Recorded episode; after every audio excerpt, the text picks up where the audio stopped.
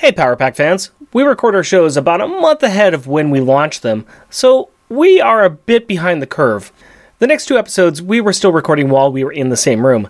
Since then, the world has changed just a little bit. We saw the trend of social distancing and made changes to how we record to comply with the health recommendations.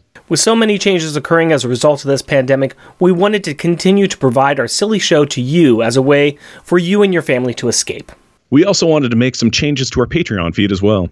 We will be modifying the levels in order for more people to access the content. All our monthly episodes will be available at the $1 level. We're not sure what the other levels will look like at this time, but we encourage all of our Patreon members to reduce or cancel their contributions, especially during these tough times. Be kind to each other and stay safe. Because you deserve it. The Punisher War Journal. All out action in an all new series. Writing and layouts by Carl Potts. Finished art by Jim Lee. Every six weeks, starting in July. From Marvel.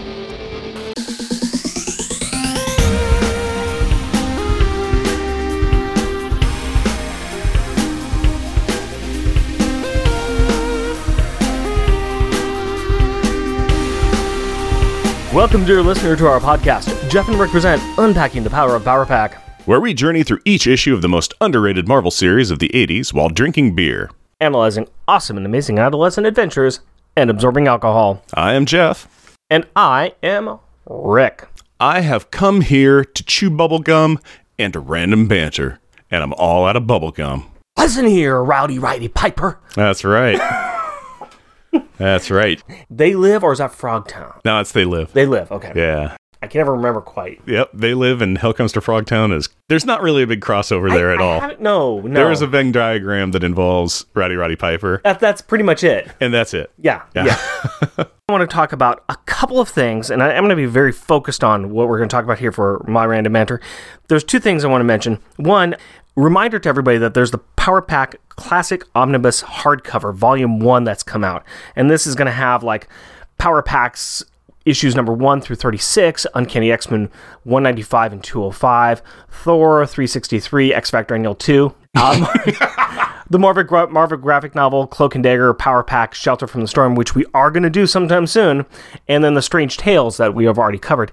All of that's going to be in this omnibus, and it's come out. It's it should be out about now. And I found it, and I finally ordered it because I was mm-hmm. looking for a good price point for myself. It's actually on InStockTrades.com for just sixty two fifty, which not bad because that's that book's over hundred bucks. Yeah, so and there's a- a lot of content in there. So There's a huge amount of content in there. In fact, it's almost uh, everything that we've already done. yes, So that's uh working on two years of stuff or something. So yeah, that's quite a bit. Yeah. hey, you want to support Marvel, you want to show them that you love Power Pack, that's the way to do it. And we are not even getting paid by in stock trades or Marvel to do this announcement. It is free. it is free. This is what we give back. Yeah, just trying to find you the best price of a uh, product that we like. Yes. What you cannot buy, though, besides, you know, A child's laughter. Well, you can't buy that. Love of a parent. uh, you can't buy those things. a really, Also- really good sandwich. Also, what you cannot buy are some really awesome figures that one of our Oh yeah, that one of our fans, uh, Stephen Gray, made. yeah. And we're- Custom, Custom power made. pack action figures. Amazing. Yes. And he didn't make these for us. He made them for his daughter, but he sent us pictures.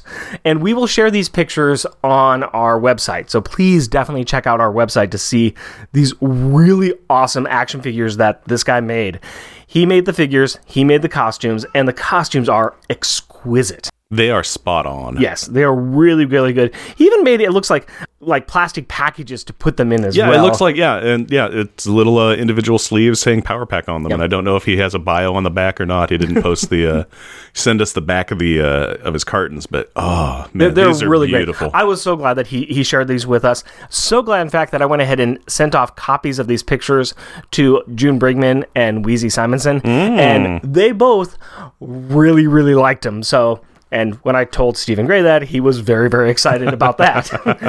and did good, Stephen. and even though he said that he would not make he he there's no money in the world that he would make these again, uh, he did mention that he would make them for Weezie. Anyways, that is all I'm going to talk about with my random banter. Is anything special or interesting? Okay, good. Going on.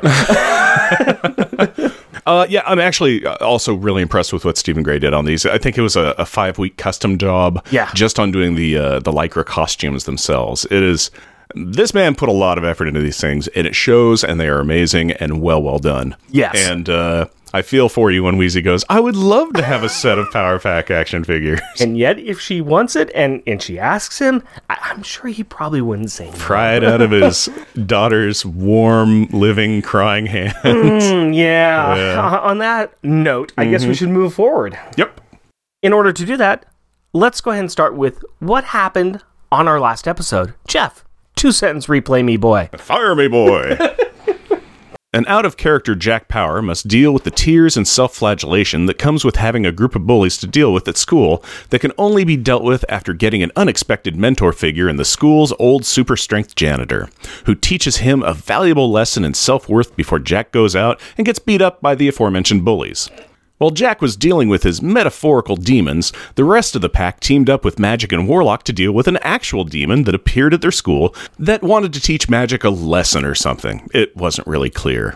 Now that the this out of any and all continuity story has as much impact on the series as Yoda the hamster did, two sentence replay is over. Why don't you give me a beer and tell us what our power pack pick is? My pleasure, my friend. In the ongoing effort to finally get some beers that I have bought out of my out of my house for this podcast. Hard job. Yeah, it, it, it, it sometimes is. And I've had this one in here for a while. I bought it for another episode, and then I found something better for that episode. But I decided to go ahead and use it for here because we're dealing with smoking. We're dealing with a club that, you know, the kids are smoking. Mm-hmm. And, you know, when it comes to those kind of that kind of peer pressure, all you got to hear is everybody wants some. Go on, man. Everybody wants some of this. Uh, you want some too? This is great. This is a uh, yellow label, and if uh, everybody wants some, was uh, it's a double India Pale Ale, but that was a Van Halen song Yes, that was, was. used in. Better Off Dead, a amazing, amazing movie, and uh, in that the main character who worked at a like a fry a burger shop, Mm-hmm. he was singing that song and had little uh, claymation animated hamburgers and stuff that were talking to him. And in on the cover of this bo- uh, can, it has a band of hamburgers and they're playing and singing music and everything. yeah. This is really great. This is funny. I like how they got like a I think it's a, a Jack Daniels guitar and yeah, it's a drummer with no drum. This Yeah. just looks great.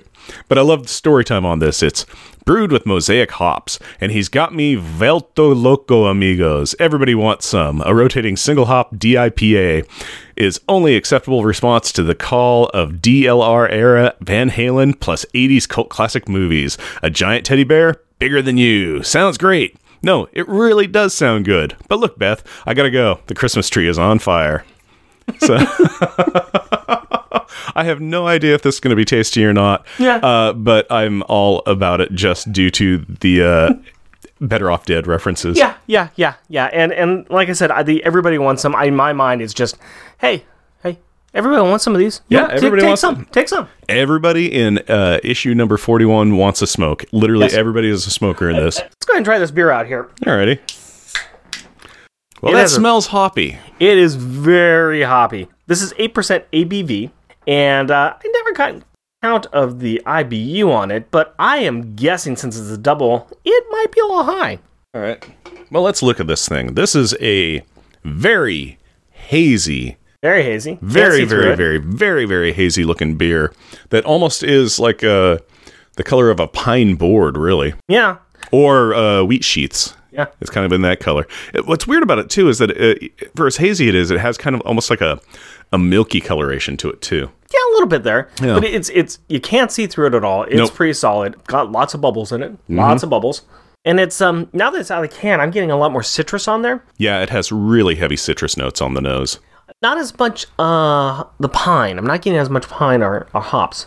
No, not really. It's just uh, it's in fact what's weird on this is that the scent profile is uh, changing just over like 30 seconds. It went from like I am really hoppy to I'm really citrusy to yeah, mildly citrusy. Just and that's just the nose on it. Ah, take a sip of that. Uh, do I want to? You're making a face. It's an I don't know face. Oh, weird. yeah. I'm Huh. not sure.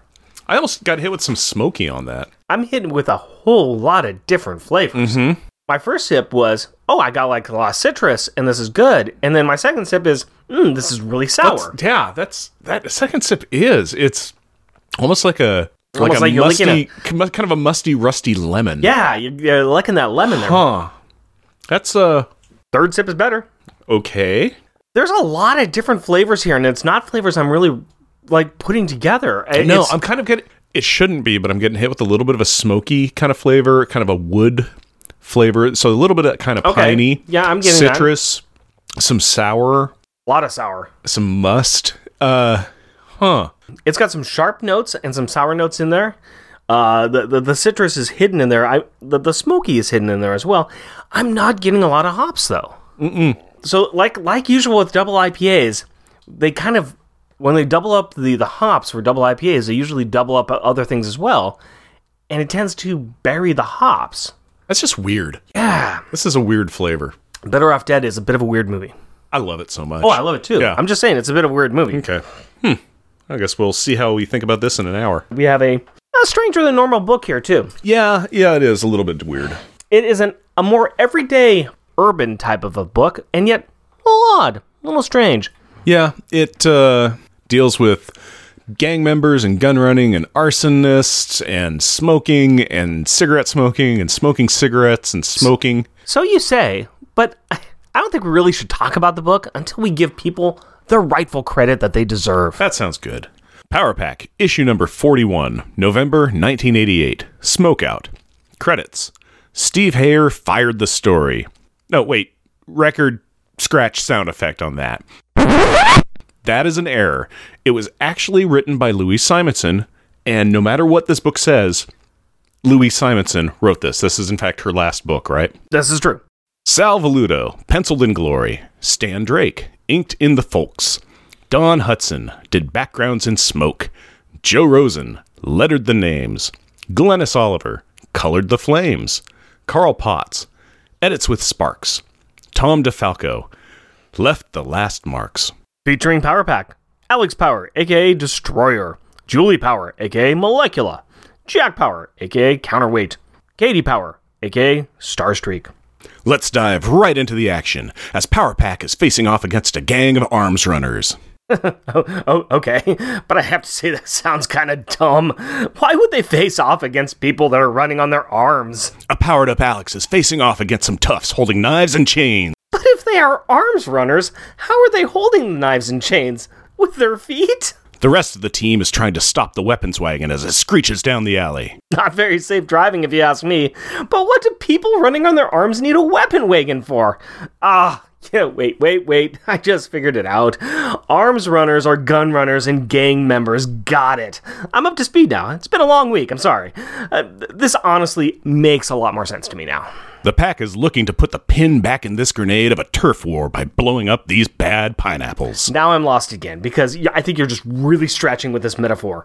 It's you're doing more with it than it was designed to do, man. These are the mean streets of New York. Meanwhile, a few blocks away. Home of some more shady characters doing some more shady crime. Oh dear God, that was a sudden smash cut. Hopefully, we're not going to have any more of those. Mr. Smokey McOutofshape, aka Mr. Phillips, is getting shaken down by two goons. These men have come to collect on a loan their boss has given to this apparent slumlord. I betcha he did not get prime rates on that loan. The hired muscle finds a handgun Mr. Phillips is carrying as the coughing and wretched smoking waste explains that he is shaking the tenants as hard as he can, but they are behind on their rent and that he can't find a buyer for his building. This guy is in the running for Super of the Year. The nefarious nasties suggest that the lousy landlord look to enact his fire insurance policy. What? They want him to burn his building down for money? Nope, I'm not even going to act surprised. Wait, uh, why not? Because smash cut. Meanwhile, in the superhero part of the story, Home of the fantastic fighting family of four, but not the four you would normally associate with the word fantastic. Okay, that was another one page smash cut. This is kind of getting annoying. Can we just stop this and focus on, you know, maybe one plot line at a time? You know, please? No, deal with it. The kids managed to crash the not Punisher, not Battle Wagon, but they're still dealing with the other punks in the alley. And the gang's way of dealing with the situation is to beg the kids that they need to buy the guns to protect themselves. wow, lame. That is a persuasion check that they are going to have to roll with disadvantage. But it works. It was about? Alex thinks it through and realizes that if they take away one side's guns, then the power balance is off. So he tells the team to let the deal take place. Um, okay. Well, you know what? I bet that the rest of the team accepts their leader's decision, that it is so logical and to the point that it would make a Vulcan smile. For what? Okay, yeah, not a good play. And even though Alex says he knows what he was doing, he really does not seem sure, as even his stomach is hurting him in rebellion to his master class of really good ideas.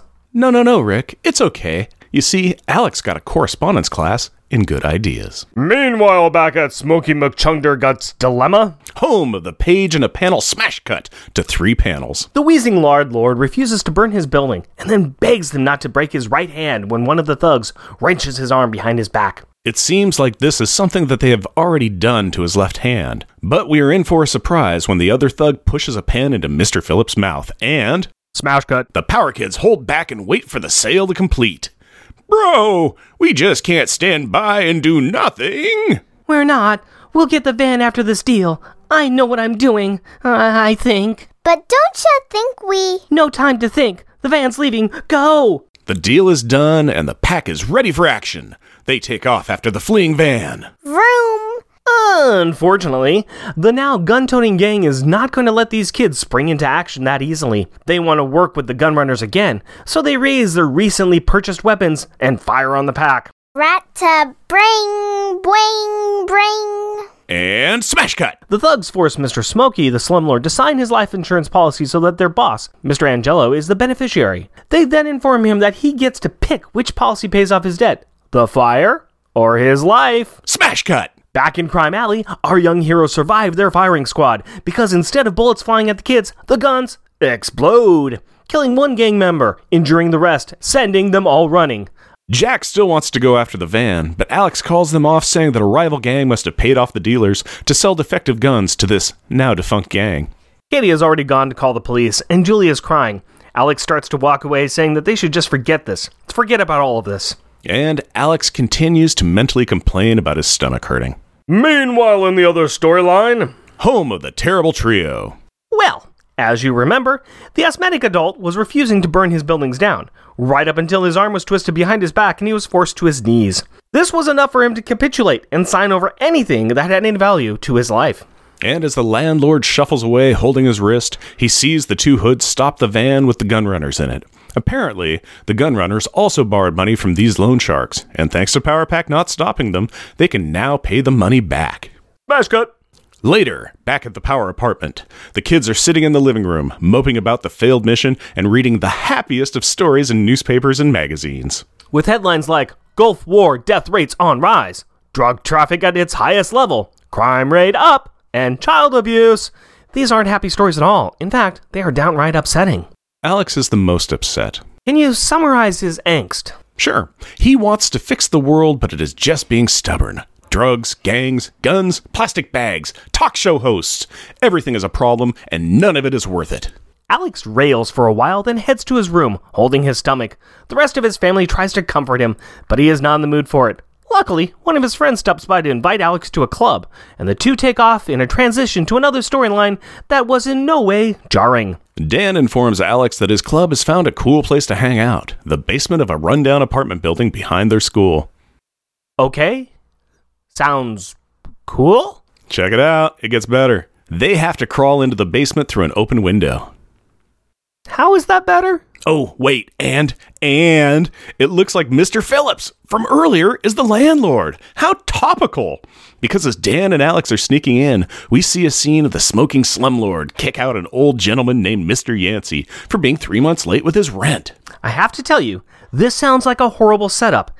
In a horrible place, with a horrible owner who will be horrible to the kids if they are caught. Just wait. We can turn that horrible meter up a few more notches. In the basement is the club Dan was talking about. Sheila, Scott, and Tina are sitting around with the leader of the gang, Marty. Oh, Marty. You mean Mr. Cool wearing the sunglasses in a basement with a red and yellow jughead crown on his head? That leader? That Mr. Cool? Yup. And to make him even cooler, he starts the meeting by telling everyone to light him up. Apparently, it is a smoking club.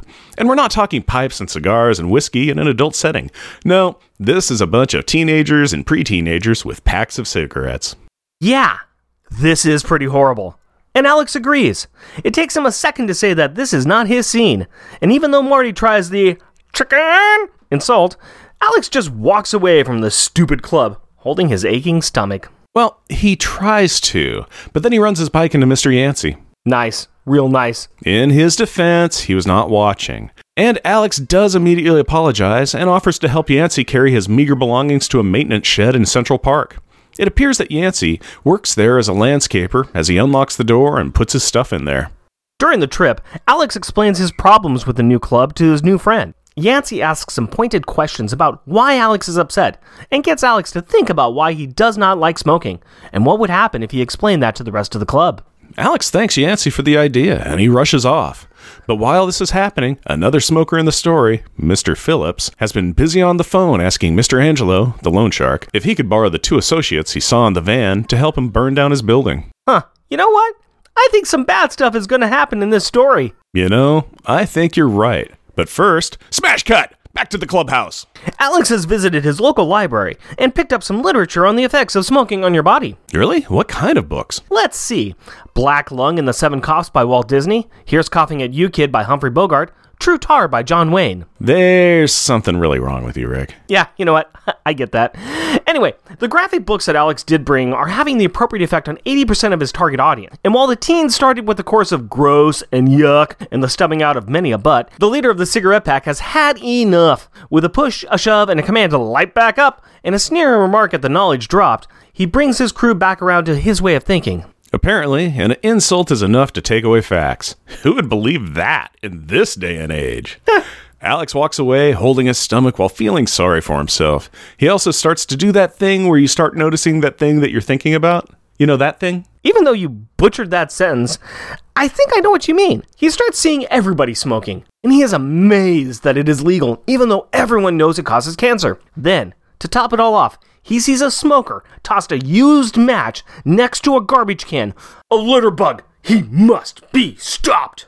Um, yeah. Alex, the early years Punisher, confronts this a villain and not only gets a face full of cigarette smoke for his troubles, but he gets his face shoved into the garbage can too. Not a good day for the superhero. Don't you fret. He's not taking this garbage bath lying down. No, he stands up to take a garbage shower. He powers up on a piece of trash and blasts a mini powerball at the punk's lit cigarette. Zwap. While I applaud the magician like precision control Alex had, I feel that blasting an object from someone's mouth is not proper superhero etiquette. He may lose some points for his house. The punk freaks out, stubs out the smoke, throws it away, in a trash can, I might add, and starts to run out of the park saying that he must have just faced an alien or something. So, I guess it is a secret identity revealing win? Hooray? And, coinky dinks of coinky dinks, Alex finds himself under a tree that his new friend Yancey is working on. The old man did not really see what happened, but his genial attitude meets the hard wall of Alex's angry teenage angst. You see, Alex failed, and it is Yancey's fault. Yancey tells Alex that he has a poor attitude about this, but Alex believes differently. Poor attitude. What other attitude can I have? Look at the world. The people are just destroying themselves in any way they know how. How am I supposed to save the. I mean, care for the world when it doesn't care for itself? If people aren't shooting guns at each other, they're shooting dope at each other. The more I care, the more my stomach hurts, and I'm just tired of caring. And with that, Alex has become my spirit animal. Yancey tries the standard sport, don't give up and keep your chin up approach, but Alex would rather pass on his rage against the machine to this kind old man. And Alex's words of how he doesn't need the advice from someone who has to live in a shack cut deep, causing Yancey to cry. And as Alex goes home, he decides that he should just stop caring. Good on you, Alex. Give up. That is the way to really succeed at life. No, no, it isn't. It's that's it's the opposite of that. You're rooting for the wrong thing. Oh, yeah? Am I? I ask because my family motto is Quiti dum vestre primista. Okay, I'll bite. What does that mean? Quit while you're ahead. Nice.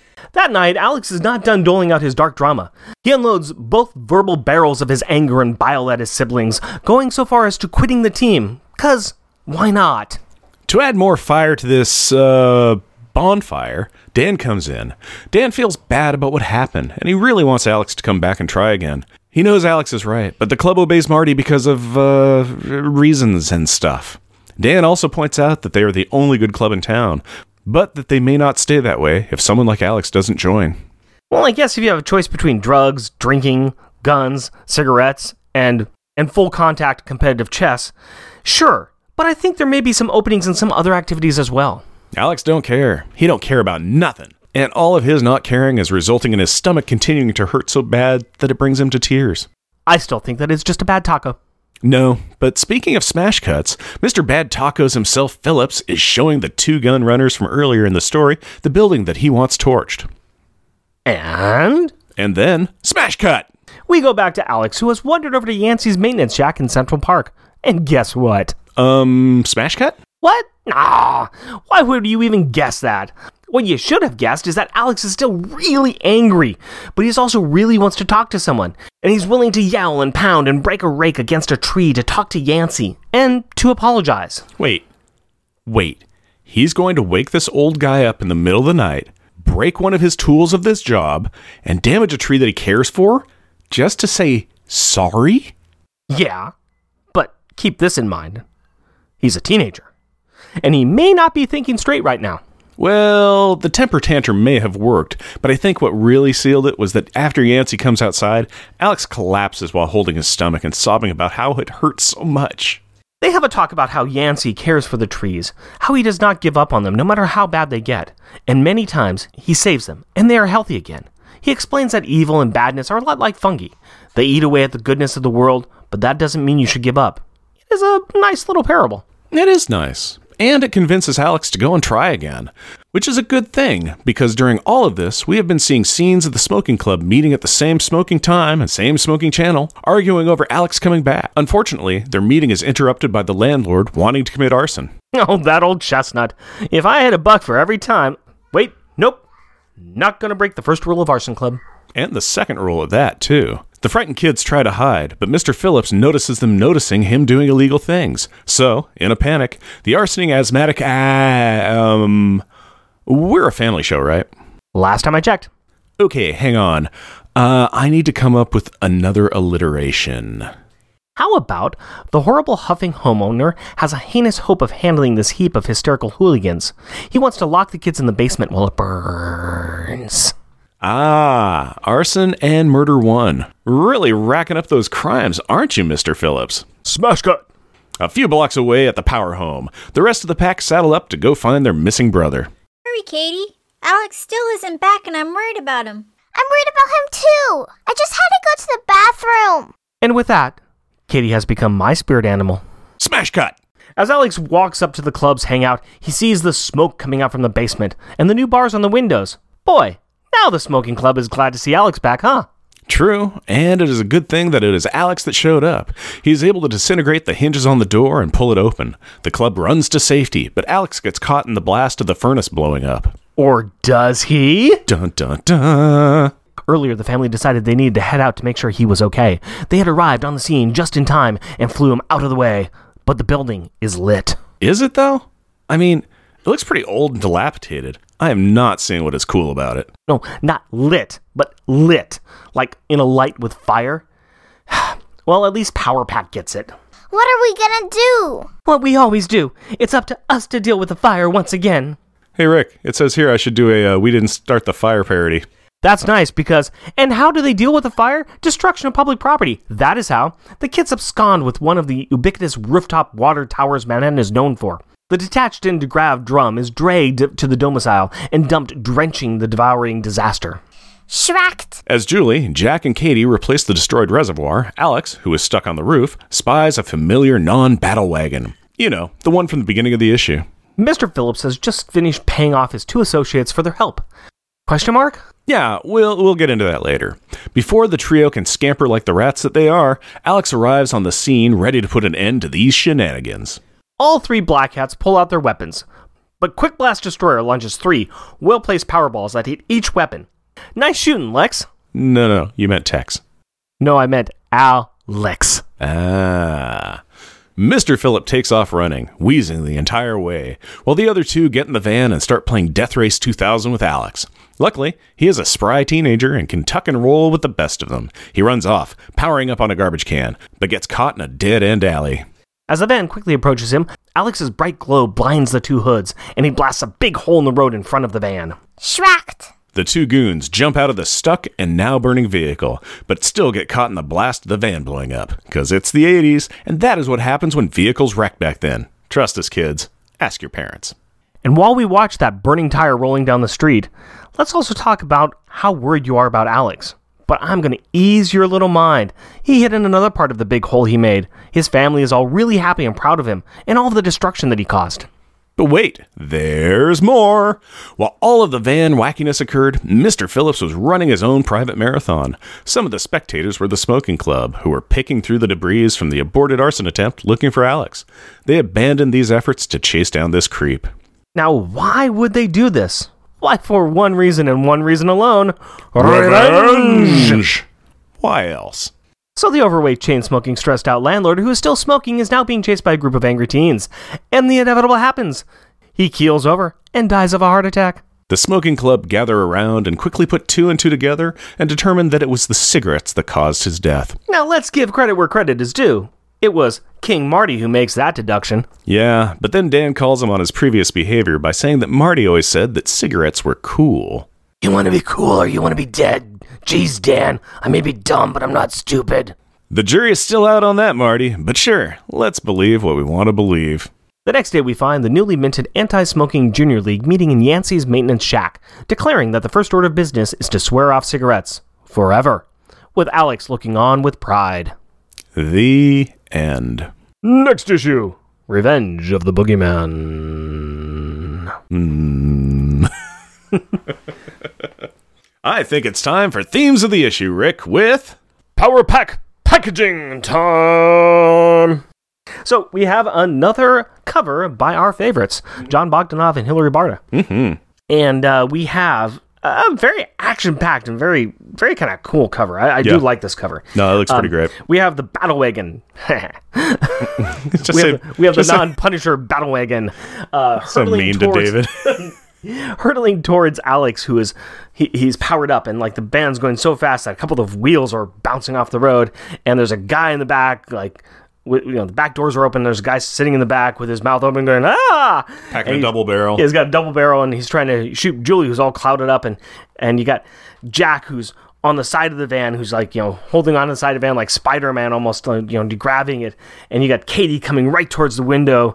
Front windshield, and you've got a guy leaning out, the driver leaning out with a gun, and he's about to shoot Alex, and and and it's JKB one one something, so we can like you know find this license plate later on, and Yeah, find out where the person lives. they're against the gun runners, and yeah, I like this. No, it is a great looking cover. It it is kind of reminiscent of two different scenes that happened in this. Uh, because you know, one is when Alex is in the alleyway oh, and the van was chasing him down there. So that kind of covers that part because Alex is in a dead end area and the van's going to run into him. And then previously, Yeah. what because they sh- they shut the van down. Jack Yeah. actually did it on his own. He Right. was like, I got an idea. He beefed up the G's on the van. He made it really heavy, Right. so it slowed down and then kind of like buried itself in some cardboard boxes in an alley. And, and I think that this is it's more of the first scene than the last Yeah. scene. I think I, I think it's really that. I mean, it opens up with this. You open up the book and it's like, It's oh, basically right there. Yeah. this is what we're talking about. Yep, yep, yep. So yeah, I, I like it. It's a great introduction. It's it's a first scene of the book. It's it's really good. I like it. I, I like all the art in it because you know Sal Velluto does a good job with art. He does. Yeah, good cover. Good art on the inside. I can't say anything bad about that. Let's talk about some other things, though. Mm-hmm. First of all, this is the last issue of the series that Louise Simonson writes. Yeah. And at the same time, we're leading up. The next issue is the first issue of Power Pack and Inferno. Mm-hmm. So we're leading into Inferno, and Inferno was big for her. Yeah, that Inferno was, yeah. She had a place. lot of work going into that one. She, so she yeah, had X Factor going on. She had New Mutants going on. X Men was part of the, the, the thing as well. And there was a lot of other things. There was a lot of writing that she's doing at the same time. So Mm-hmm. it's kind this- of understandable that she was going to have to give up something. yeah. So I mean, this is her last issue, and and, and it's sad to see her go. And It we're not really gonna, is. We're not going to see her until we get to the holiday special, way down the line. But Yeah, we've got another uh, what is that? Twenty-two issues. Yeah. for that to happen. yeah, 20, yeah, 22, 23 more issues, and, and then we'll get to that one. And we got a few other things in there as well. But yeah, so It's sad to see Weezie go. Also, if you listen to us uh, when we talked to her in the interview with her, uh, she said she was kind of the characters weren't really hers anymore. Yeah. She didn't feel like she knew them as she did because the art kept on changing and Yeah. kind of some introductory stories and everything. And she was kind of just like, "This was a thing I created, but I'm kind of ready to let it go because I I think I I think I'm done with it now." Yeah. But she is giving off to Jon Bogdanove's Yeah. hands for a few for for a while. For quite a little good bit, yeah, for quite a bit of the run, yeah, yeah, so we, nice. we, I mean, there's still some good stuff coming up. So this issue's about something. what is it about? It's about vans, Yes, it is definitely about Vans. uh, not the shoes, but the vehicle. but the vehicle, Yeah. um, guns. Oh, I didn't. I oh no, I guess I did pick up on that. Yeah, I It's think about, I saw it. It's about fire insurance. Oh, definitely. It was def- it, mostly it was life and fire insurance. It was about it was uh, brought to you by State Farm. Yeah, Yeah, it's about um, bad landlords, bad, Oh, bad, yeah. bad landlords and bad slumlords. Yeah. um, and um, it's also about you know proper care of trees. Mm, yes, it is. There was a, an entire section on that dedicated to uh, yeah, The Arborist uh, Society. yeah, the Arbor Society, which uh, w- it was shocking and surprising to me, but I I think it was uh, it was controversial enough to really to fit in well with the, the series. But it also touched just briefly, just ever so briefly on uh, smoking. Uh, I think in the background of a park scene, I saw somebody smoke in one panel. I Yeah. think so. Very, very much an anti-smoking message that we got here. It's, it's Yeah. very, very much so. Um, if, if not from page one, but from page two yeah, till till the end. till the end, till the end. And okay, all right, fine. It's good to have an anti-smoking you know, message yeah. in here, and it's not too far off the beat, especially back in the '80s. It- it- smoking's cool. You know that that was kind of a message that was put out, and you know, kids, younger kids were smoking, and that was the thing to do. So having Alex in there, like, right, we're we're we're, we're going to address this message, and I'm not going to go too far into talking about more about smoking in this issue because I think both Jeff and I are going to get to it in our other sections.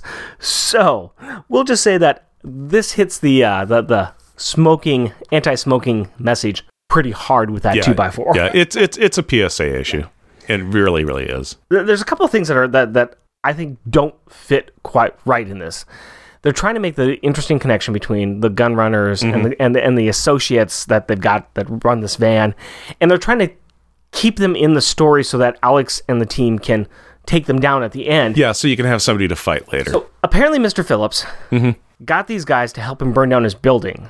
Not his building. He uh he wanted to burn. Here's the thing. Yeah, he wanted to burn down his building, except he's like the fire department is too close. My building won't burn down. For the insurance to pay off, the entire building has to be destroyed. It has to be totaled. But if the fire department comes, they'll be able to shut it down fast. So his plan was to hire these two guys to go burn a warehouse Yeah. that's in their district over there, and that way it's like it's farther away. It's pulling resources. They're going to have to. They say they do an all call. They go out to that thing. Now they're going to have to split off some of them, but they have Yeah. twice as far to go. That was the plan on that. It it reminded me actually of a, uh, a bank robbery that I had uh, read about before, where it turns out that there was like only one road between the bank and the police department. So the bank robbers cut a tree down over the road, and then just robbed the bank at their leisure because the police department Right. couldn't get to it in, in any kind of timely fashion. So uh, it reminded me of that. It was it, it was a they were he was being a magician. He was misdirecting. He was Right. getting your gaze over there while his left hand was doing this. And I'm just thinking, really, you probably could have come up with a better way to do this Oh, than yeah. these guys. It was it was to just tie the story Right. and i mean there was like three or four different kind of divergent stories that had to get all mangled together in this Yeah. and uh, again honestly i think it was just oh it was a way of having a fight at the end Yeah. and it was a way to you know it was the denouement of the first scene where you know oh there's the gun runners okay the the gang that was there their steering line's gone because they're dead or crippled and then but we still need you know jack was Right. all about the van the van let's get the van we got to stop these guys so it was a way of t- you know putting a nice bow on from the beginning to the I end know. the I, think it might have worked a little bit better without that part of the story, without the entire Oh, I- gunrunner piece. I could totally see that. Yeah. No, um, I think that, like I said, I think they had the feeling like they needed to put somebody in there that they could fight. Yeah, Again, but- I fully agree. Yeah. They did not need to be in there. Yeah, I think there, there might have been a better way to do it. I, I don't know. I think it was just adding one more element on this and making it. need. Yeah, it didn't need it. Didn't need it. No, they Um, could have streamlined the story a little bit, and it Yeah. would have been it would have been it was just as fine. Yeah. In fact, it might have been a bit, little bit better because then you wouldn't have this. No, this. No, these guys over here. There's this, and that's why I kept on. You know, I added in a lot of the smash cut. Yeah. There was more smash cuts in this than I, than we covered in the issue. There was literally one. It was one panel smash cuts. It was just like Mr. Phillips is doing this, the gun runners are doing this, but now Jack's over here doing this. Alex is over here. Mr. Yancey. It was like holy. And, okay, and, I get and, it. and the because all this club's stuff's- meeting here, and this Yeah. is what's happening with the club, and now they're talking over here. And It was a lot of yeah. concurrent things. It made sense, but Right. it was just like jarring, jarring. Yeah. I don't know if it worked as well as it could have. I think there have been ways that worked a little bit better, maybe streamlining the story a bit more. But they still got they got the message out. So all right. Uh, the, the other big thing in here is uh, uh, we have one character really that's running the entire thing, and that's Mr. Angsty Alex. Yes. Yes, Yeah. quite angsty, completely run by his stomach Yeah. so am I. Well, honestly, but in a in, different a- way. in a much different way. A much much different way. It's the idea that he's caring so much that he is keeping, he's balling up his anger and his feelings and everything, and he's just tying himself in a knot and giving himself an ulcer. Yeah. And the more he cares, the more he hurts because he wants to care, he wants to solve everything, but he can't. Alex is taking on the entire world onto his shoulders. He is a teenage boy that's Yeah. got one power. Yeah. He needs to settle down and know his role. yeah. Well, two also powers technically he disintegrates as well. Yes. he destroys. Yes. I, I this is the Alex that is not my favorite. No. It is not my favorite at all. No. I understand where they're going with this and I and, and it very much in character for him. Yeah, angst Alex. But at the same time, it's like we have been through 41 issues. He has got a family that can help him out. Mm-hmm. He can work with his family to make to, to get these things done. They need to have some more conversations. yeah. He needs to trust his family. And it's like, come on. Mm-hmm. But that's okay because his new best friend Yancey is going to set him straight. I know he got himself a magic janitor Yes. or magic groundskeeper or a magic butler. It's I- that we yeah, talked yeah. we talked about this in an issue Yeah. or episode or two ago Yeah. where it's the it's the magic mentor figure that comes in, sprinkles the life advice you need, and you never see them again. Pretty much, pretty much. He's the Jiminy Cricket of the episode. Yep. I do like the character of Yancey. Actually, I Oh, wouldn't- Yancey's I wouldn't- great. I wouldn't have minded seeing him more. No, going further. honestly, Yancey would be a great addition to the series. He Yeah. really would. and you know maybe helping giving advice for the kids, and you know, Because I don't think they even touch in on the junior smoking anti-smoking league again, do no, they? no. I, this is one of uh, this is Louise Simonson's story. I mean, it's, Yeah. it's a one and done kind of little issue. It would just be neat if there was little touch-ins on Sure. that again. And they spend yeah, yeah, they spend tons of time in uh, you know Central Park, and it would Right. be kind of nice to have that contact. And you know that man least- on the street, their huggy least, bear. You know, some more you know touches with other friends that that Alex may have. Mm-hmm. I, you know, we we've seen the friends that Julie has over and over, and we see them a lot. But it would be nice to have just some normal everyday friends that do run in their lives a little yeah, more. it really would be. Yeah, instead of just like, uh, I guess Franklin. You know, and Like I said, normal. Yeah, exactly, normal. Just yeah, and what's kind of interesting in this is that they, it was just a single line, uh, but it kind of established that Dan had been around and he Yeah. knows the family because it's like he comes to go get Alex, but when they're leaving, he's like, "See you later, Jack." Yeah, bye. Yeah, Bye, Ann. hey Jack. You know, it's just like he acknowledges Jack, and it's just like, oh yeah, they're friendly and they know each other. Right. Okay, that that's cool. It was just a total throwaway line. Gave a little bit of substance to the world, which I really liked. Louise Simonson does a good job with character building, even in very short amount of time. Mm-hmm. I even like the bad guy in here, Mr. Phillips. Oh, really? I do like Mr. Phillips. I feel for him. I can understand. yeah, yeah. He he's there is some sympathetic that we have, or some sympathy we have for him to a point. Yeah. He, he's a bad slumlord. We get that right away. He's made bad choices. He does nothing but find ways to, to make them worse. He, he plays a game of shoots and ladders, but he doesn't need a ladder. Yes. Yeah. Kids do not grow up to be like Mr. Phillips. No. No, Make don't. better choices. Yeah, basically. Uh, does he learn from his mistakes, Rick? Uh, no, no, he does not. He Oh, does not. why learn not? From, he, he- sees he sees a path, Uh-huh. and the path is is paved.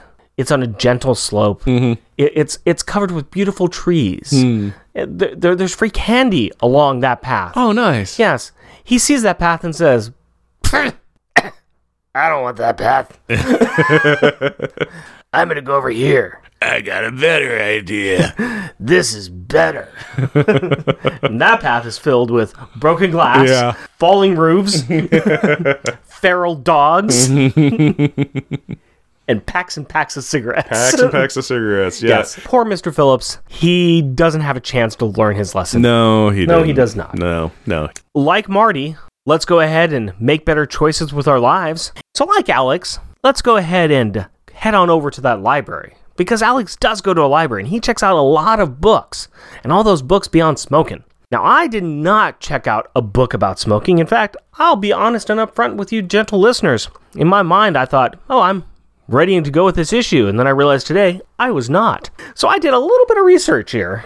And I want to talk a little bit about comic books and their relationship with smoking. It's fair to say that comics in the past were much more like the rest of the entertainment series. It really glamorized smoking. The cool, the suave characters, they were the ones who smoked. You had the pretty people, you had the tough people, you had all the people who everybody wanted to be like, and they were always smoking. And that was really put forward by a lot of the tobacco companies. In the comics, it was very similar. You had people like The Thing, Wolverine, Nick Fury, just kind of the Marvel characters. They were all seen smoking at one time or the other, and it was cool. And that was the thing. Now, Marvel Comics, back in 2001, they decided that they were going to ban this. And this was after a lot of things that occurred. Uh, a lot of uh, parents started to complain about seeing a lot of characters smoking. And it, kind of funny, it wasn't really necessarily in the comic books that they saw this, but it was in trading cards. Because trading cards were a lot easier for you know parents to kind of flip through and like, hey, why is that character smoking?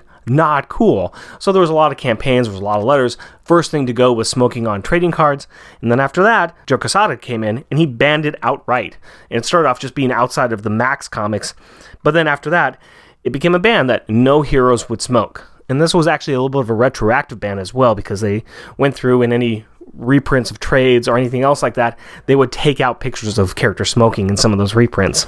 DC has not gone in an all out ban yet, as far as I can tell, but they've really moved away from blatant depictions without consequences. Commissioner Gordon was one of their characters who did smoke a lot, and they actually had a storyline where he had a smoking related heart attack. Also, John Constantine, another character who is known for his smoking, had a major smoking arc just based upon his lung disease. While most comic books have had multiple books that have been made about drugs or against drugs, there have been a few, but not many, anti smoking efforts or anti smoking focus books, but they've been more infamous instead of famous. Now, one of the most well known ones that came out was by DC Comics and appeared in print between 1980 and 1982, and it was put out by the Health Education Council. They created a character called, and I'm not kidding, Nick O'Teen. Nicotine versus Superman campaign was considered a success with over 800,000 children cutting out attached forms that came in requesting more information from the HEC, and it was also praised and recommended by schools and parent groups. But to talk a little bit more about this nicotine character, uh, he didn't actually have any superpowers. He just would plot to offer free cigarettes to unsuspecting school children, and he would run at the first sight of Superman, who could apprehend him with relative ease. Uh, his physical appearance is kind of funny. It's uh, it looks like a 1920s film villain, but the top hat looks more like a Burt cigarette butt. his teeth were stained bright yellow, distinctive side effect of someone who regularly smokes, and of course his name, pretty awesome. You know, there hasn't been as much you know big, really effective anti-smoking you know campaigns. I, I would say that probably the best one is just Joe Quesada's ban on smoking in the Marvel comic books, which I do have to applaud that because the heroes shouldn't be seen smoking. It's a, it's a simple thing, and it might not be as perfect as we want. You know, we we may want to see Wolverine smoke because you know he's got the healing factor and all, but at the same time, why bother? You don't need it. That's all I got to say about that. Why don't you tell me about why smoking's bad, Jeff? Now, Rick, I don't know if you noticed or not, but smoking played a big role in this issue. In fact, we even saw a character die of a heart attack brought on by his smoking. So this got me thinking, what effects does smoking have on the heart? The truth of the matter is that besides your heart, smoking affects every part of your body, from your skin to your lungs, in very negative ways. Smoking damages your heart and blood circulation, increasing the risk of conditions such as coronary heart disease, heart attack, and stroke. It also damages blood vessels and arteries that supply blood to your brain.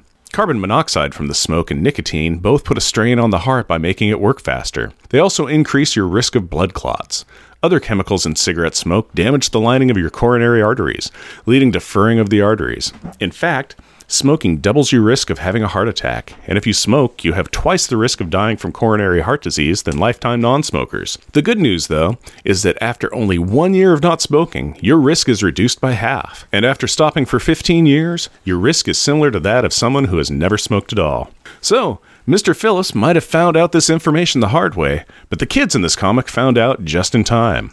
And that is this week's Science Corner. Nice, short, to the point. And with all of that out of the way, let's move on to the pretty, pretty pictures in this book, some of which do have cigarettes in them. Yeah, I bet they do. I bet they do too. It'd be hard not to. But before we get to any serious ones, let's get to the funny ones. Mm-hmm. Hit me with a funny one, buddy boy. Okay, my joke backup one is on page seven, and I call it Pick a Hair Color, Jack. now, this isn't exactly one image. This is actually about four or five. And it's because on this page, Jack's hair color goes from in the top panel, it's brown, in the next panel down, it's green, and then the two panels under that, it's orange. So it just, it's a Glynis Oliver coloring uh, problem. It is just. I don't blame Glynis Oliver. I blame you, Jeff. Okay, I you blame me. Your bad eyesight is causing his hair to change different colors. It's his, his, uh, yeah, he's getting a secondary mutation on his power. No. I'm which not going to blame. I'm not going to blame Glynis Oliver. I'm blaming you. All right. you. Yep, that sounds right. That sounds like a thing that I caused Jack to have happen. He's like, I think I'll gravity my hair into whatever color I want. That's how gravity works. That may be how gravity works, but let me explain to you how smoking does not work. Okay, how does smoking not work, Rick? Let me show you on page four. We have a panel here in the center where uh, one of our bad guys gives Mr. Phillips the pen and puts it right in his mouth. And this is what I call smoke this. Yeah. There was just something very funny about a guy just shoving that pen right in his mouth. Nah. I found it to be hilarious, especially in a book that is anti-smoking. Oh, exactly. No, I get that. It is uh no, there's a lot of things that can be kind of taken out of context or even just the appearance of them in this book that are kind of just funny just looking on all on their very own. Yeah. And yeah, having a a pen, you know, the pen cap stuffed into a person's mouth to kind of open up the pen is uh it's it was a surprise. Yes, yes, it was. What is your top funny one? My top funny one is on page 5 and I call it "Oh no, where did they get these guns from?" and this is the top left-hand panel and it's after uh, Alex had let the gun deal go through and they were going to go stop the van but the gang members were like, "No. Nope. No, you can't do that." Nope. And they pulled the guns on Power Pack and like it shows Jack and he's hightailing it away and Alex is like caught just like agape and Katie is h- flying around holding her head. Oh, and, no. Yeah, and Julie's like, "Oh, how's this happening?" It's just everybody has a face of like, "What? How could this have possibly happened?" now they have guns somehow. How can our bad choices have made this happen? how could how could our comeuppance happen so quickly? they made bad choices and it paid off in just spades immediately. And I can tell you exactly how or why that happened. Are you ready for this? yeah, I'm, I'm ready for it. Turn to page 20. Mm-hmm. The reason is is because they made a bad choice when they were asked this simple, simple question: Do you feel lunky? Well, do you punk? Because up on the top of page 20, kind of a little bit in the middle there, we have uh, Bald Larry. Not Dirty Harry, Bald Larry, holding a 40, smoking 45. Yeah, we'll assume that's yeah. We'll assume Mr. Phillips' first name is Larry, is what we're gonna assume. you know, I'm going to go with my pun. I think it's a really punny pun. I like it. Okay, go ahead and tell me what your best one was. My backup best one is on page 26, and I call it Crime slash Garbage Alley. and this is the top left hand panel, and this is when uh, Alex has decided to go after the gun runners on his own after uh, you know dealing with the the burning building and Yeah. everything, and and he's in an alleyway disintegrating a garbage can, and the van's chasing him down. And I just I just thought it looked really cool because it's does. like yeah, this van is going through some tight alleyways to chase down this kid when Yes. they could just be they could just leave. But they can't leave their battle wagon. I mean, they could just drive away. They, have, could, They have very little skin in this game right now. This is true, but it wouldn't advance the plot. So you No, know we got that not. going. Alex is not being very uh, eco-friendly because he is disintegrating a garbage can, which Hmm. could be used to put garbage in. yeah, he was in a rush. He was just like, yeah, I need yeah, to charge yeah. up, but I don't have time. I can't do it on the run, or can't I? So, and so, he grabbed but, again a but in- garbage. But, yeah. instead of like you know people throwing garbage in the garbage can, they're going to throw it in the ground. So That just- way to go, Alex. I know they'll Way just they'll throw it in nothing because their expectations that a garbage can would be there. I know it's very sad.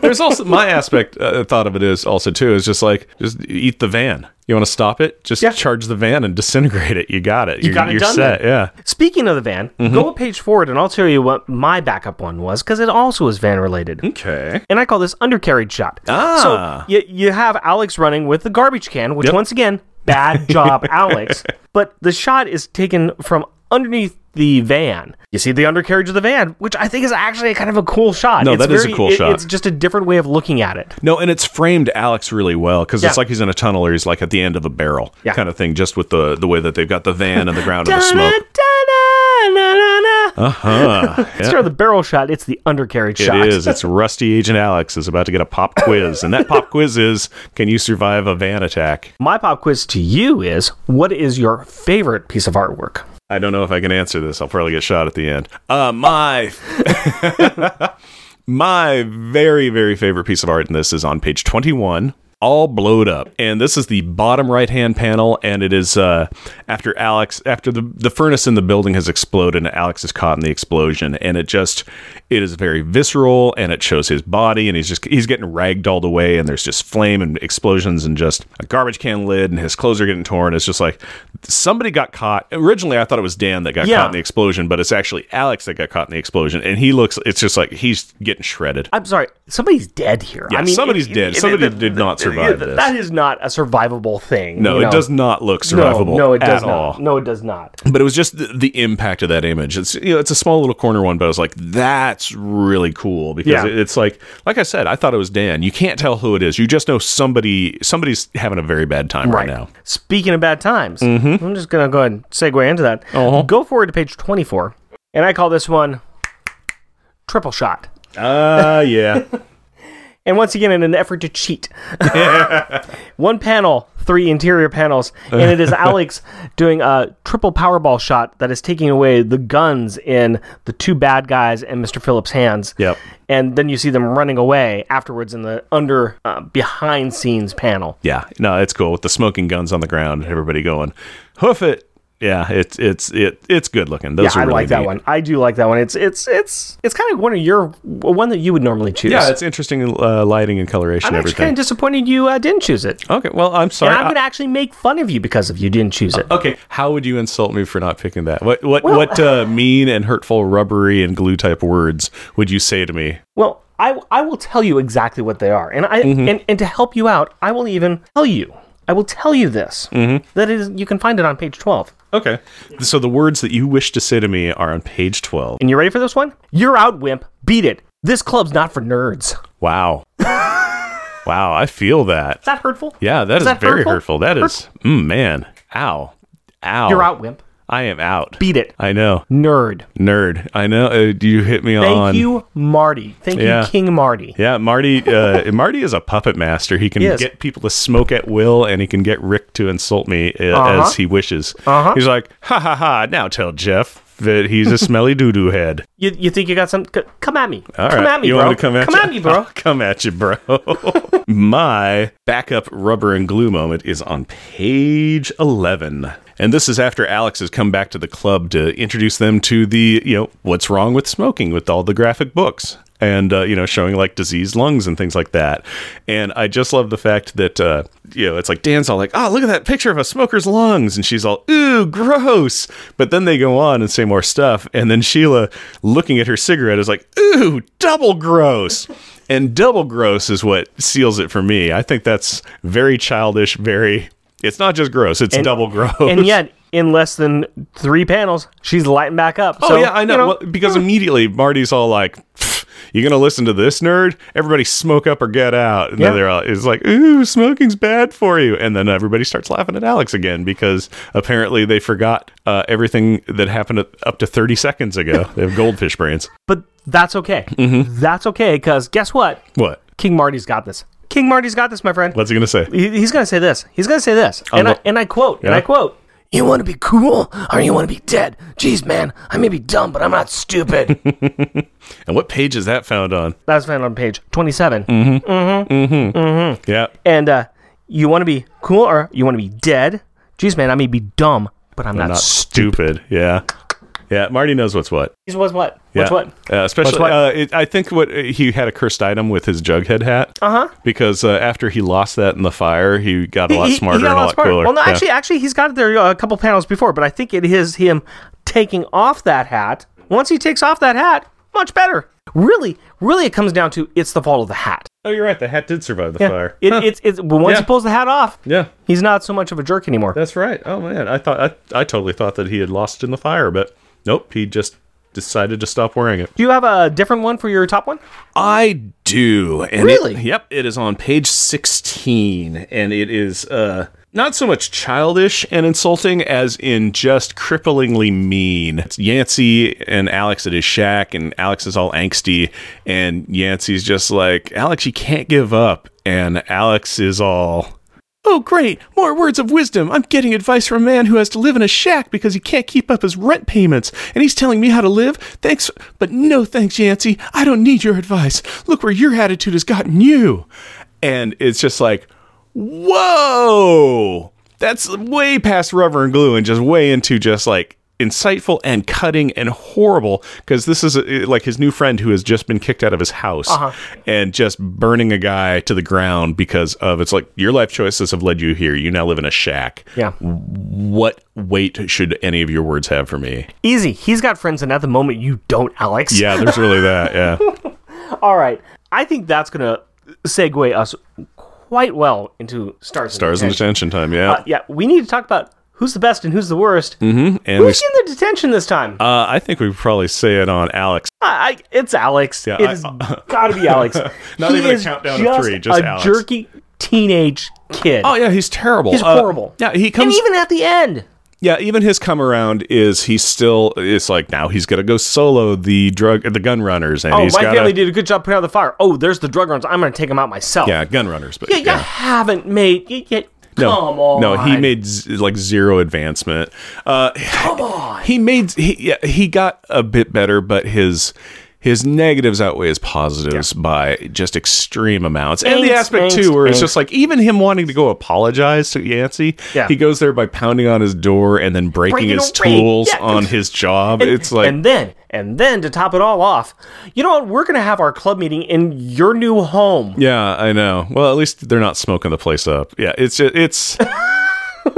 I don't, Yancey seems happy about it. Yancey He's- seems happy he- about it, he- but I mean, he like is his a last, very. yeah, If Yancey bent over backwards anymore, yeah, let me tell yeah. you. Yeah, there's really that, but you know, it's like even Yancey's last words, you know, because they're like, you know.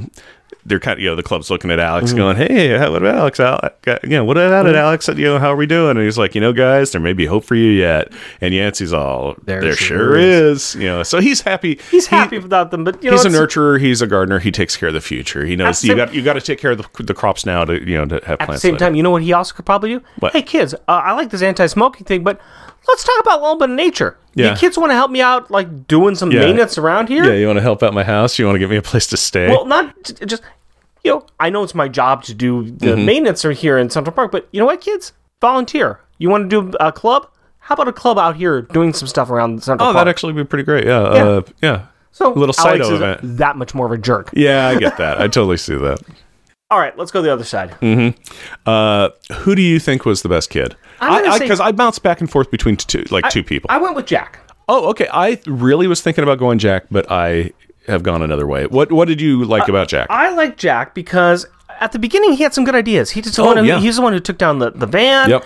And he seemed to be very supportive throughout most of this. He's like even, come on, Alex, just talk to us. Yeah. So I, I I saw a lot more good things with Alex or with Jack at the beginning. So. Yeah, no, Jack was great, and he was he was on point. He was focused. He was he constantly. He, he was he was very much the mission. Yes. and coming up with ideas. And yeah, his uh, how to stop the van uh, was great. Yes. Yeah, so Jack was very very high on my list, and uh, and actually my automatic default was to go Jack was the best kid Yeah. and move on. But then I thought about it, and I've decided Katie actually was the best kid. Go on. Katie had the wherewithal after the uh, the recent gun purchasers fired on them and their mm-hmm. guns exploded, killing and maiming and doing all the harm. You know, other people are you know like Alex is shooting a powerball in the sky, going no, and Jack's like the van's getting away, and Julie's crying, and Katie's like, I'm gonna call nine one one. You know, she's like. Somebody's injured. We need to get. We need support. We need police. we need ambulance. The we got to two go good do that. ones in there were Jack and Katie. Because even even Jack's thing, we got to stop that van. Yeah. That ain't a bad call. No, it's not. Yeah. It, it so i again, I like I said, I was originally defaulting to Jack, but I then slid over to Katie. So Katie because she did the the nine one one. Yeah. And then uh, the main reason why I'm picking her is because before they went on a mission, she had to go to the bathroom, and she took care of that problem. so they didn't have to turn the pack around to go back to a bathroom because I will turn this pack around. Being a fathers, we understand. you ain't there yet. You're still on the diaper. Yeah, You're still in the diaper. we're po- we're potty training, but yeah. But you know, for me, time to go potty. yeah. before you leave the house. But I don't have it. I don't know. You care. just go squeeze. Just, go. Yeah, you go, Just- you go, just you go go. sit there for a couple of minutes, and whatever happens, happens. out. Come on, yeah. So, it, it, jokingly, the the the bathroom thing, but I also was like, no, that's great. Yeah. She knew that she's like, no, I'm gonna have a problem in a half hour if I don't have a problem. If I have, if I deal with a situation now, it's gonna delay two minutes as opposed to a big problem in 15 minutes. I don't have the disintegration power anymore. I can't handle that. So Yeah. let's, go don't worry about doing this. let's go ahead and talk about power rankings. Mm-hmm. We need to throw this bad boy onto our list. It's ever growing. Right now, number one, we have Power Trip, which is Power Pack number 25. Coming in at spot 25, we have Power Pack number 11, which is Problems. That's the first run in with the Morlocks. And then, of course, we have down near the bottom of the list uh, Thor, Marvel Fanfare, Power Pack 34, and X Factor Annual number 2. Where are we going to put this one here? Uh, middle or lower is my initial thoughts on it. Honestly, I'm going with that. Um, we recently did Power Pack 38, which was Little Bo Peep Lost Her Sheep, and that's coming in at 34. okay. And that's where Julie has her birthday present stolen by the Mean Girls. Yeah, the Mean Girls Um, and they're ridiculous. This is th- this is close to a kind of everyday thing, especially Yeah. with Alex in the and his in the club. So Both have- actually, Both have bad choices and ideas, Yeah, and they're kind of they're quasi solos. yes, I actually think I like this one better than Little Bo Peep. Are you Really? kind of with that? On? Let me think for a sec. Yeah, I could be totally down with that. Okay. All right, Okay, so we'll put it above Little Bo Peep. Well, and then we got special effects and crack up. Oh, actually, here we go. Actually, crack up. Uh, Alex discovers crack. There's a crack problem, so we have that one. I think the crack up the drug issue is better than this one. Okay. Yes. And I'm, and I'm trying to decide because in between those is uh, special effects, which has Sunspot and Warlock. and I know you're not very hot on that one, so Not I'm gonna, really, I'm gonna so- leave this one up in your hands. I know. I'm kind of. I'm kind of like flopping each one over itself. Mm. I would say that this is better than uh, Sunspot being an idiot. Uh, whatever that comic was called, I think it was Sunspot is dumb. Okay. so we're going to go ahead and say that Power Pack 41 is coming in at spot 33. Yes. Not too bad, not Yeah. too shabby. Thank you, Louise Simonson, for one final issue. Yeah, thank you so so much. We uh, respect you and will miss you greatly. And uh, with that, we'll even uh, toast you with our final Mm-hmm. thoughts on this beer, which of course was Everybody Wants Some. I think I did, forgot to mention this at the beginning, but this is brewed and canned for Hoof Hearted Brewing at Great South Bay Brewery. What do you think? Uh, the citrus aroma on the uh, when you smell it has kind of faded to, nothing, and it's kind of it's kind of a yeasty kind of yeah, smell. it's not bad. It's not what I like. Yeah, but it's not good. It has a, uh, a I, I like the initial. I like the initial taste I get with it, but then as it hits the rest of my tongue, it just turns sour. There's but not moment- even not even like a like a like a like a sour sour, not like a oh tart kind of sour, but just like a eh. I could say I could say it's a very yeasty lemon, which isn't really Yeah. pleasant. Yeah, it's it's not one of my favorites at all. It's got some good points to it, but mm, Would I go back and ha- have this again? nah. I would not. Yeah. What do you got? How many Powerballs do you think are going to give it though? Sub three, two and a half, two, two and a half, somewhere in there. Two and a half. Two and a half? It's it's yeah. Yeah, uh, I'll I'm see. I'll, two I'll and see your two and a half on that one. Um, maybe maybe a little bit lower on a two or si- two side, but I'm not sure how well uh, somebody who likes IPAs would like this or not. Yeah, I'm not sure because it the flavor like I like I've said the flavor profile on it is kind of weird. Yeah. And it's not to us anyway. It's it's not pleasant. Yes. I think we've beaten that one down. Mm-hmm. Let's move on to the next part. We haven't really liked this beer, but I know something that will be an excellent palate cleanser, and that is Kit's perspective, where Rick talks to Carrie, his daughter, about the issue that we just covered. So, Rick and Carrie, cleanse our palate, tell us a tale. Hi, Carrie. Hi, Daddy. How you doing today? Good, and you? I'm doing pretty good. We are uh, in the middle of this lockdown and social distancing, aren't we? Uh-huh. How you feeling about that? Mm, not too good. Not too good. Why not? It's kind of boring. Yeah, I can understand how spending time with mommy and daddy could be boring. No, not spending time with mommy and daddy. It's just like, what's the point of having um like a play date outside if we can't even touch each other? Yeah, that's why we're not doing any play dates outside, right? Nope, not anymore. We still have time to do some things like read comic books, right? Yep, And what comic book did we read today? A place where Power Pack is outside. Yes, this is true. people. This is true. There's there's a lot of Power Pack outside, and a lot of Power Pack touching people, isn't there? Very true. What are some of the things that you notice from this book? What are some of the things that happen in this book? Alex keeps mentioning about his stomach hurting. Why does his stomach hurt? Alex's stomach stomach hurts because when he's trying to like care for somebody, or, like mm-hmm. help for somebody, it's his stomach like starts hurting and he doesn't really like how it happens. That's true. He he takes a lot of this personally, doesn't he? Yes. What are some of the things that he is worried about? People smoking. Yeah? There, he's also worried about the guns that were being sold too. All of this just is just is a lot, isn't it? Yes, too much for poor Alex to take. But he's got a new friend, doesn't he? Mr. Yancey, What'd you think of Mr. Yancey? he was pretty nice. Yeah, he was. Good guy. Gave good advice, didn't he? Yeah. Did you like Alex in this issue? Not really. Why not? he stopped caring and he started being kind of mean, Yeah, that's true. especially to Mr. Yancey. Alex made some bad choices, didn't he? Yeah. But he tried. Yes, he did. What do you think about this cover? I don't know. Do you like it or not? I like it. It's just. I feel like it happened in the book, Yeah, it's kind of the first page of the book, right? basically. Yeah, that's good, right? Yeah, Okay. Anything else you want to talk about? not really. Okay. Thank you very much for your time, Carrie. Welcome. Bye. I love you. Love you too. Thank you so very much, Rick and Carrie. That was really great. Always love hearing Carrie's perspective on things. Meow time. The meow was for the cat that just entered the room. We like to recognize the listeners that take the time to write in or leave us a review.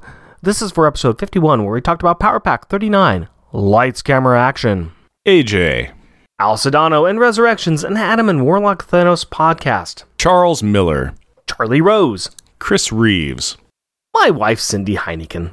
Comics in the Golden Age, Cool down now. Crustacean King 43, Ed 209. Ex Novo Brewing Company, Gary Key. Gibson Gray, Jeff Polier. Jeremy Daw, Kyle Sinelli thought that the issue 38 was, was an emergency fill in. He also really liked our Witcher parody and completely lost it with our Vantavasha Vendo Viper jokes. The Long Box Crusade with Delvin the Dark Web Williams, Malcontent79, aka Batmouse Bike Ears. Mark Grant, who says, Love the show, keep up the great work. Matt Lazowitz in the WMQ podcast. Max Trevor, Mitch Gillian in the Nerd Out, Portland, Oregon's premier nerd bar. Movie Madness, Mr. Rogers Core. New Warriors Talk, Nicholas Prom. Dr. Osvaldo Oyola, and the Middle Spaces website. Thomas Fabi. Tim Price, the Pod Crasher. Vampint Olbs. Waffles the dog who likes to live tweet our episodes. X Men 90s covers. And we have a new Patreon supporter, Jason. Thank you so very, very much, Jason. Jumping Jelly Beans. Jason just joined our Just Journey. Be sure to check out our other shows that we are on. Our junior agent submissions on the MI6 Rookie Agents episodes of On Her Majesty's Secret Podcast. And we have merchandise available at Redbubble. Go to redbubble.com and search for Unpacking the Power of Power Pack. Jeff and Rick Present is a bi weekly self produced podcast recorded in front of my cat and my daughter from time to time in Portland, Oregon. If you would like to interact with us through the magic of the internet, you can do so through Twitter at Jeff Rick Present, our Facebook page, Jeff and Rick Present, our email address, Jeff and Rick Present, all one word, at gmail.com, or at our website, Jeff and Rick jeffandrickpresent.wordpress.com. Also, our YouTube channel at Jeff and Rick Present. And if you want to be like Jason, you too can support us at Patreon and listen to some of our awesome, awesome other episodes we do when we talk about the Power Pack All Ages comics from the 2000s. You can find us at patreon.com, Jeff and Rick Present, all one word. Also, we support the Hero Initiative, and we donate 10% of all of our Patreon donations to that great cause. If you'd like to find out more, go to www.heroinitiative.org and donate, please. Come on. I do it. Wait, I do do it. You, in fact, do do it. Please rate and review us wherever you can. Tell your friends about us or share your love for us on social media. And as always, we want to thank the powerful people in our packs. My wife Cindy and our daughter Carrie. My fiance Hillary and our daughter Aurora. We love you. Until next time. Costumes, off. Our theme music is 80s Action. Also featured in this episode is Noise Attack. All music is by Kevin MacLeod and Incompetech.com and is licensed under Creative Commons by attribution 4.0 license. Because you deserve it. Uh, uh, that's good. That's what you're going with? Sure. Okay. Schracked.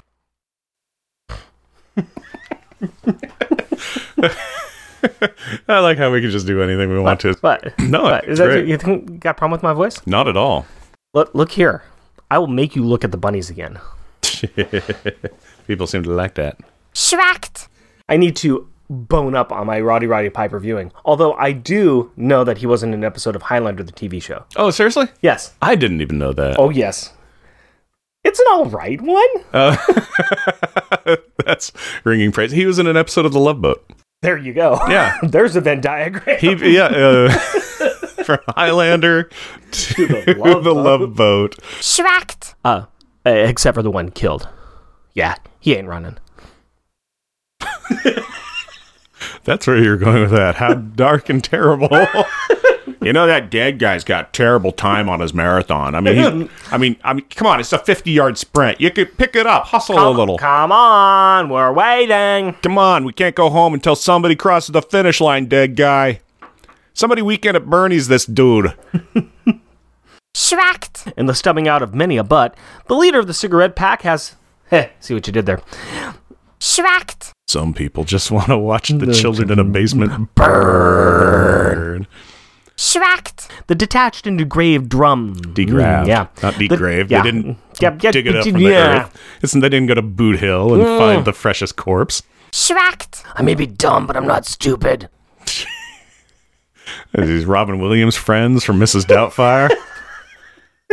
All right. He's a smoker. What do you want from me? Apparently, jeez, he's a He actually was smoking cloves. He's a multi-pack a day kid. He's like, I'm What do you want from me? What do you want from me? I'm 13. I've been smoking Marlboros for the past 10 years.